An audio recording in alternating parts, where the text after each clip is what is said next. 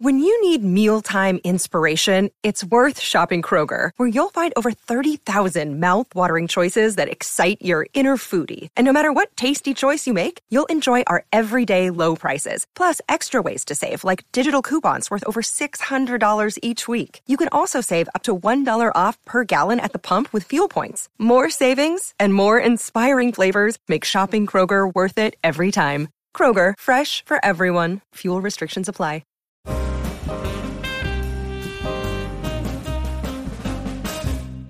Hey, everybody, and welcome to another Survival Show podcast with your host here, Craig Caudill, doing a step into the manly music segment.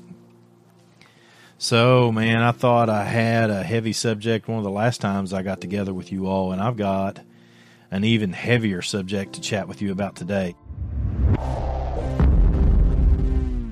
For those that follow me personally and follow Nature Reliance School, uh, you may have known that I do some training with uh, federal law enforcement at different times. And one of the things that I did a few years ago was I went through the process to become a InfraGard FBI partner. And basically, what that allows me to do, and you have to go through a very significant vetting and background check to be able to be involved in this program. Okay. Like, really involved, heavily involved background check. It was kind of was kind of like it felt like I, I don't know, I needed to, I don't know, felt like I'd been violated a bit. But anyway, uh, it was good stuff. Uh, they're just trying to make sure they don't uh, do anything that they don't need to with uh, people they don't need to pass information on to. So, so what this allows me to do is I get to get basically I get several emails a day, five to 10, 20 sometimes, on different items that are happening in our world that are worthy of consideration. Some of these Actually, most of these have to do with hacking and, and threats and stuff of that nature. And a lot of it is is just security threats along a, a wide range of different uh, different industries and stuff of that nature. Now, the information that I get by being part of that, none of the, nothing that I get is classified. Okay, it's not classified information, but it's not necessarily information that you're going to see in the nightly news because there's so many threats. And let me tell you, there are a lot of threats, a lot of threats that just absolutely positively kind of are concerning to me that will that just never make it to the news. And I'm looking at going, why is this not news? Wow.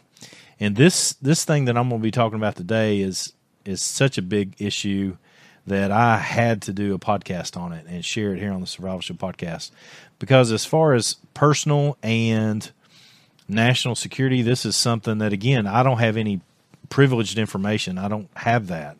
Uh, but what I do have is information. One of the things that we're, um, it's it's somewhat told to do is to share this information as best we can.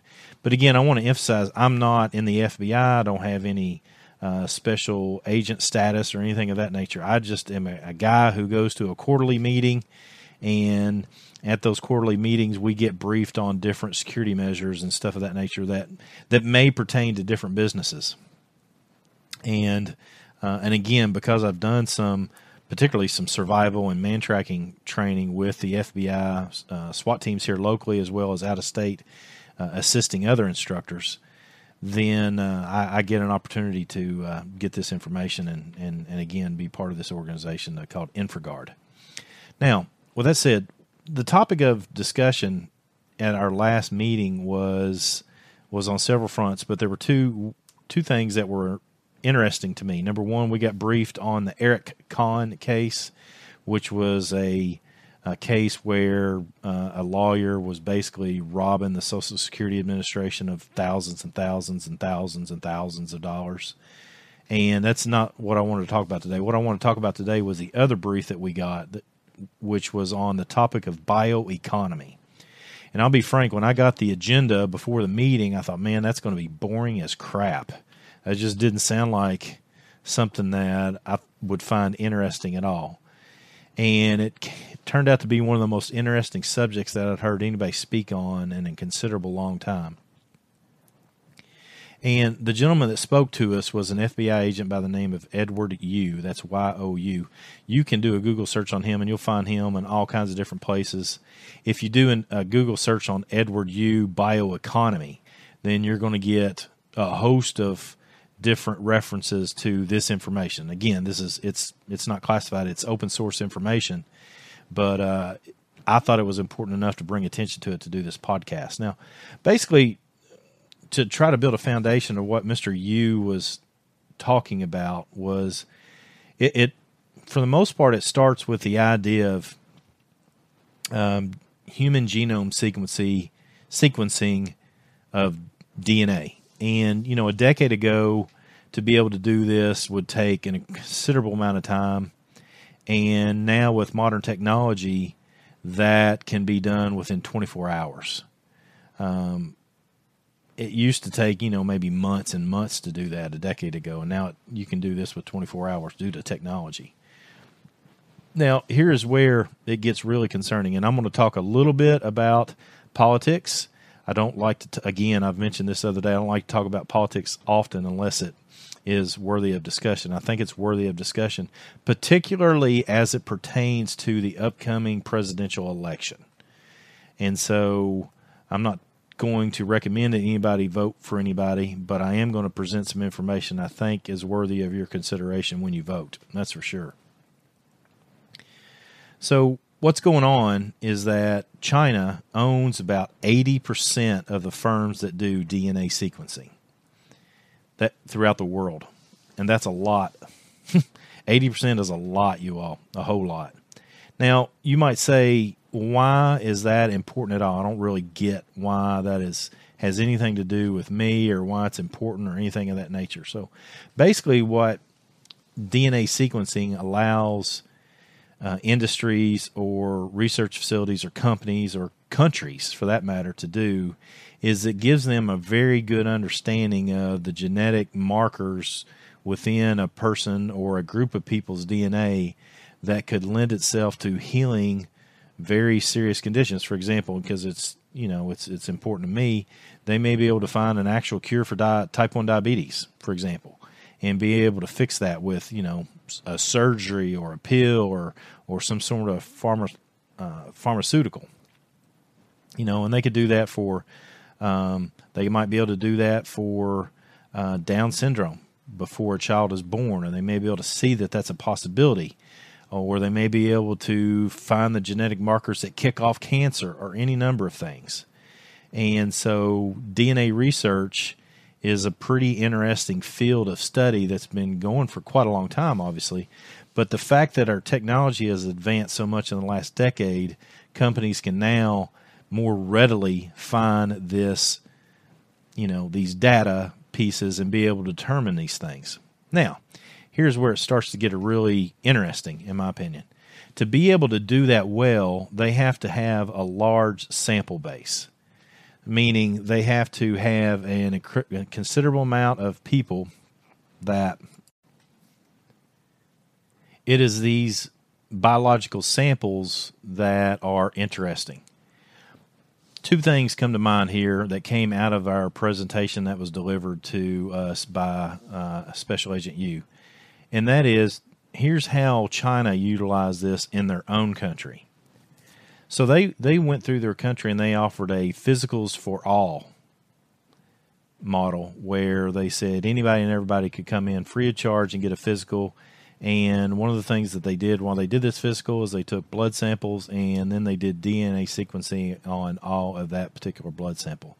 So now they achieved one of the things they needed, which was a large amount of sampling. But if you can imagine, they only got samples from people within their own company, I mean, country. So think about this.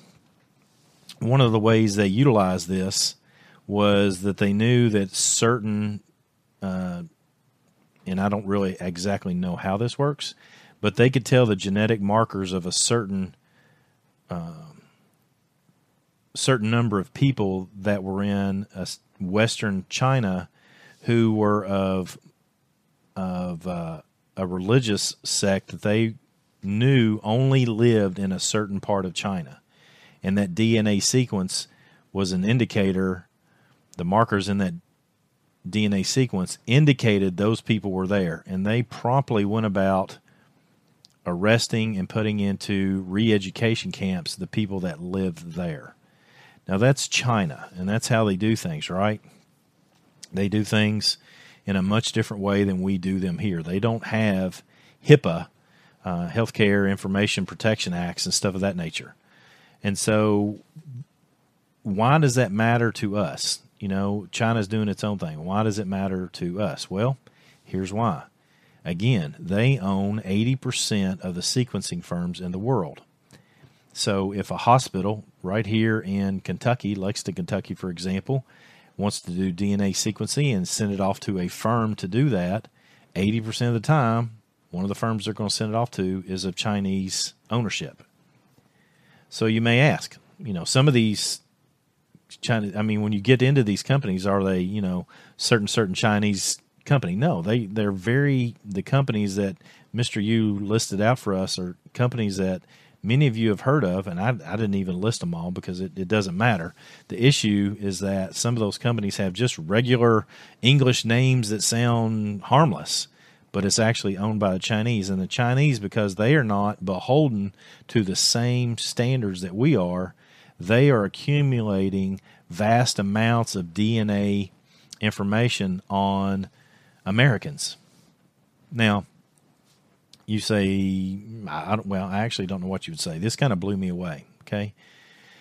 Now, here's where this gets really to be a, a very sticky widget is that here's an example of how access to the information can be problematic. There's a China DNA sequencing firm that was accredited by the College of American Pathologists. So the College of American Pathologists said, "Hey, this DNA this DNA sequencing firm over here, they're good at what they do." And as a result of this, the California, the state of California is now exporting patient samples to that firm for diagnostic processing. And that same company can store and transfer health information. Now, here in America, that is very strictly regulated again through the the uh, HIPAA Act, the Health Information Portability and Accountability Act, HIPP, HIPAA. That's the document that when you go, if you go to the doctor or the hospital, you have to sign uh, something that says that you understand that things fall under the HIPAA Act. That's what you're signing. That's what it's about. And what that does is it protects your patient information so that not just anybody can go around talking about it and doing whatever it prevents it from being shared without your consent. Not just anybody can have it. So, with that said, what this means is China is on the ability to go about sequencing DNA, gathering information on Americans throughout the country, not just in California, and utilize that information basically any way that they want to and there's nothing that we can do about it because we are willingly giving them our blood when we go to the doctor and we don't know who is actually doing any sort of the testing. Very interesting indeed, I believe. Something to consider. Now, here's where this gets a little bit political. And again, I do everything I can to avoid political stuff unless it just needs to be said.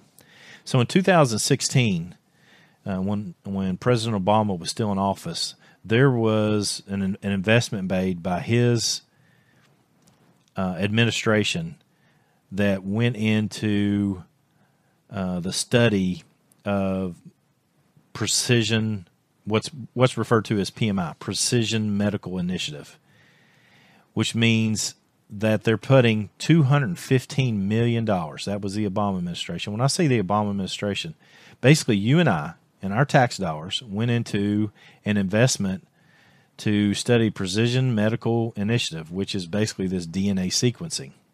Okay.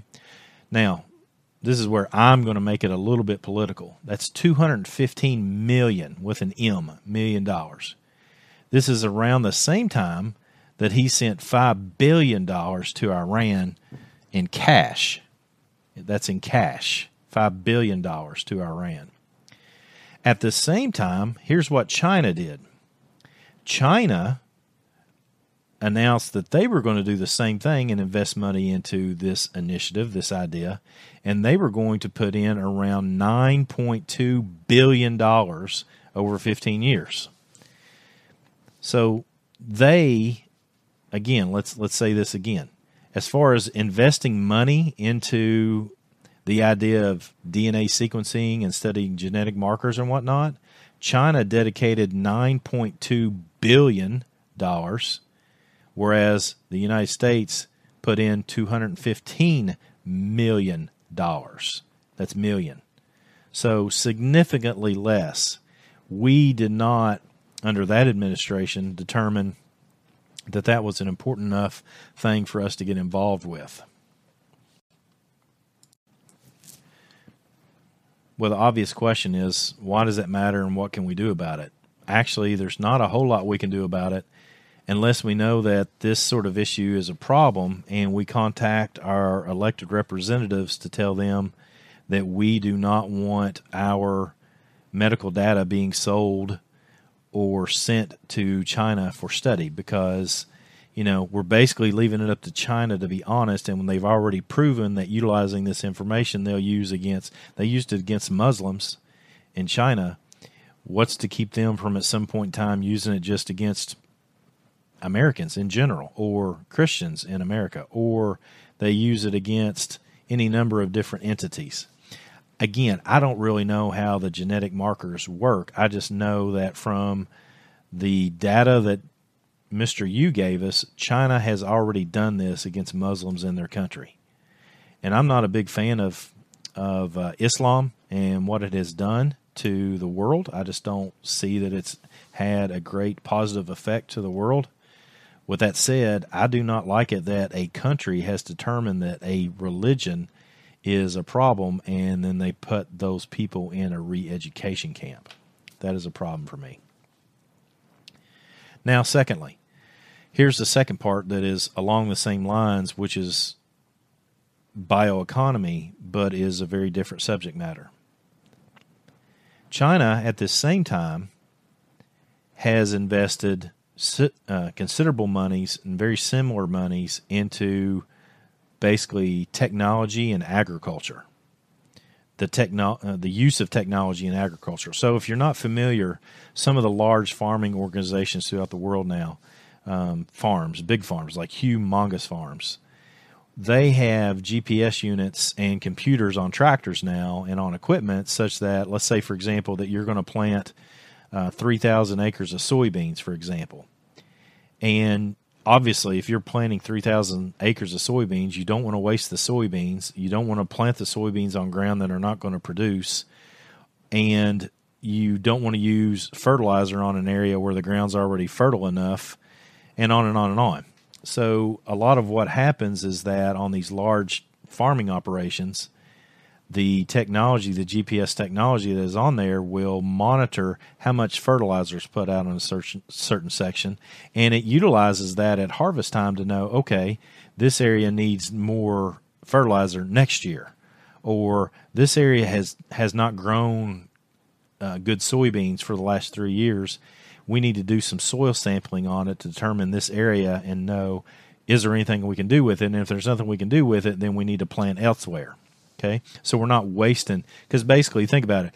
In 3,000 acres, let's say there's 200 acres there that didn't grow soybeans very well.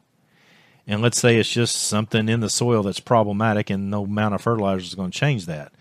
Then there's several hundred acres of beans that we put out that we paid for that we're not going to get any return for. And so that's a problem.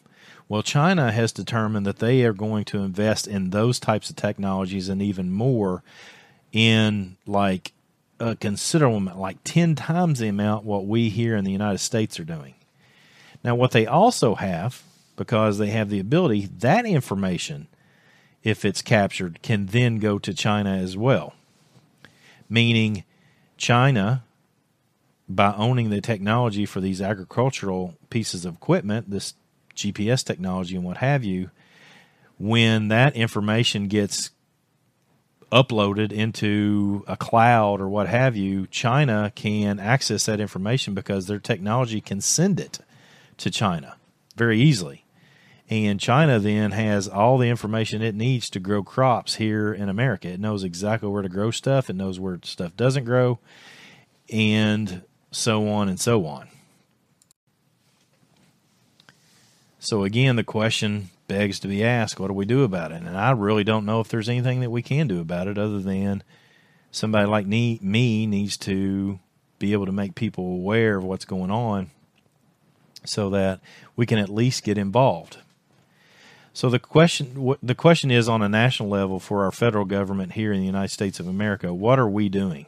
Okay, well, one of the maps that Mr. You sh- shared was that due to different things happening in the world, there's been a considerable interest into biomass technologies for the use in fuel. Uh, central areas throughout the world, particularly in South America, there was an area in uh, there was an area in Africa, and there were an, uh, were an area around, and I didn't really understand the map really well because I couldn't see it that well from my position. But there was an, also some areas like south of China that also had uh, heavy amounts of the ability to have biomass. And what I mean by that is that these are basically like you can imagine areas where there's jungle areas, where there's so much um, herbaceous and woody stem plants and what have you that there's considerable opportunity there to do the things that you will be able to do with biomass. And that's an emerging technology that, again, I'm not real familiar with, so but I can't speak to it. But what Agent You, Special Agent You, was real clear about is that that is something that nations are spending a lot of time, effort, and research studying. And I can tell you from experience, the University of Kentucky here in my Commonwealth of Kentucky is doing exactly that as well because I just went through master naturalist training and got a host of this information coming back at me and how they're doing exactly that. And so it's interesting to be able to see it at the local level and then see it on this this worldwide level as well. So why am I talking about that? Well, the reason I'm talking about that is that these areas are areas that will be deriving a lot of our fuels in the future. And because of that, we need to be able to have a significant understanding of where those are so that we can have control over our fuels if we have the ability to do that. Because when you looked at the map of the United States of America, there were very small, tiny sections of it that had this opportunity. And we as a nation just don't have the ability to do that. Okay. Now, what he did was he then Agent You, he then said, All right, I'm going to show you a map of where China is investing heavily in other countries through uh, cover companies and other companies that, you know, are openly that they fund. And because of that, it's something that we should consider understanding. And when he transposed that areas, those areas where China was heavily involved in biomass understanding and research and study, it was exactly in those same areas. So think about it from a northern South America aspect. There's a large section of area there that's ripe for this kind of study. It's one of the most ripe places and most rich places for this type of technology. That is going to be one of the areas in the world, and I don't understand the timeline for this, where biomass fuels are going to be coming from. Okay. Now, do we have any control over that?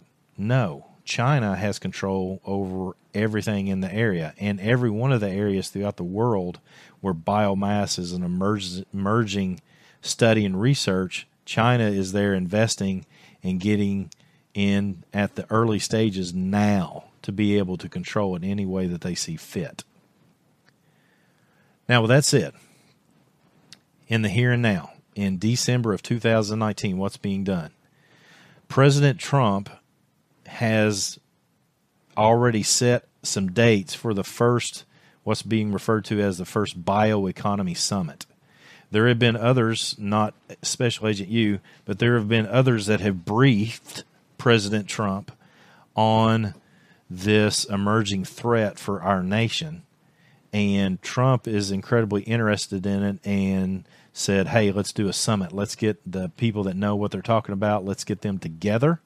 Let's put them in the room and let's start putting a plan together to either expand upon what we already know about the bioeconomy and how we can secure our security if if with no other uh, better way to say it. Just make sure that we're secure and that we're taking care of ourselves as a nation, as well as look at this DNA sequencing issue and see how much other nations or other countries, uh, other entities and businesses have access to our healthcare information.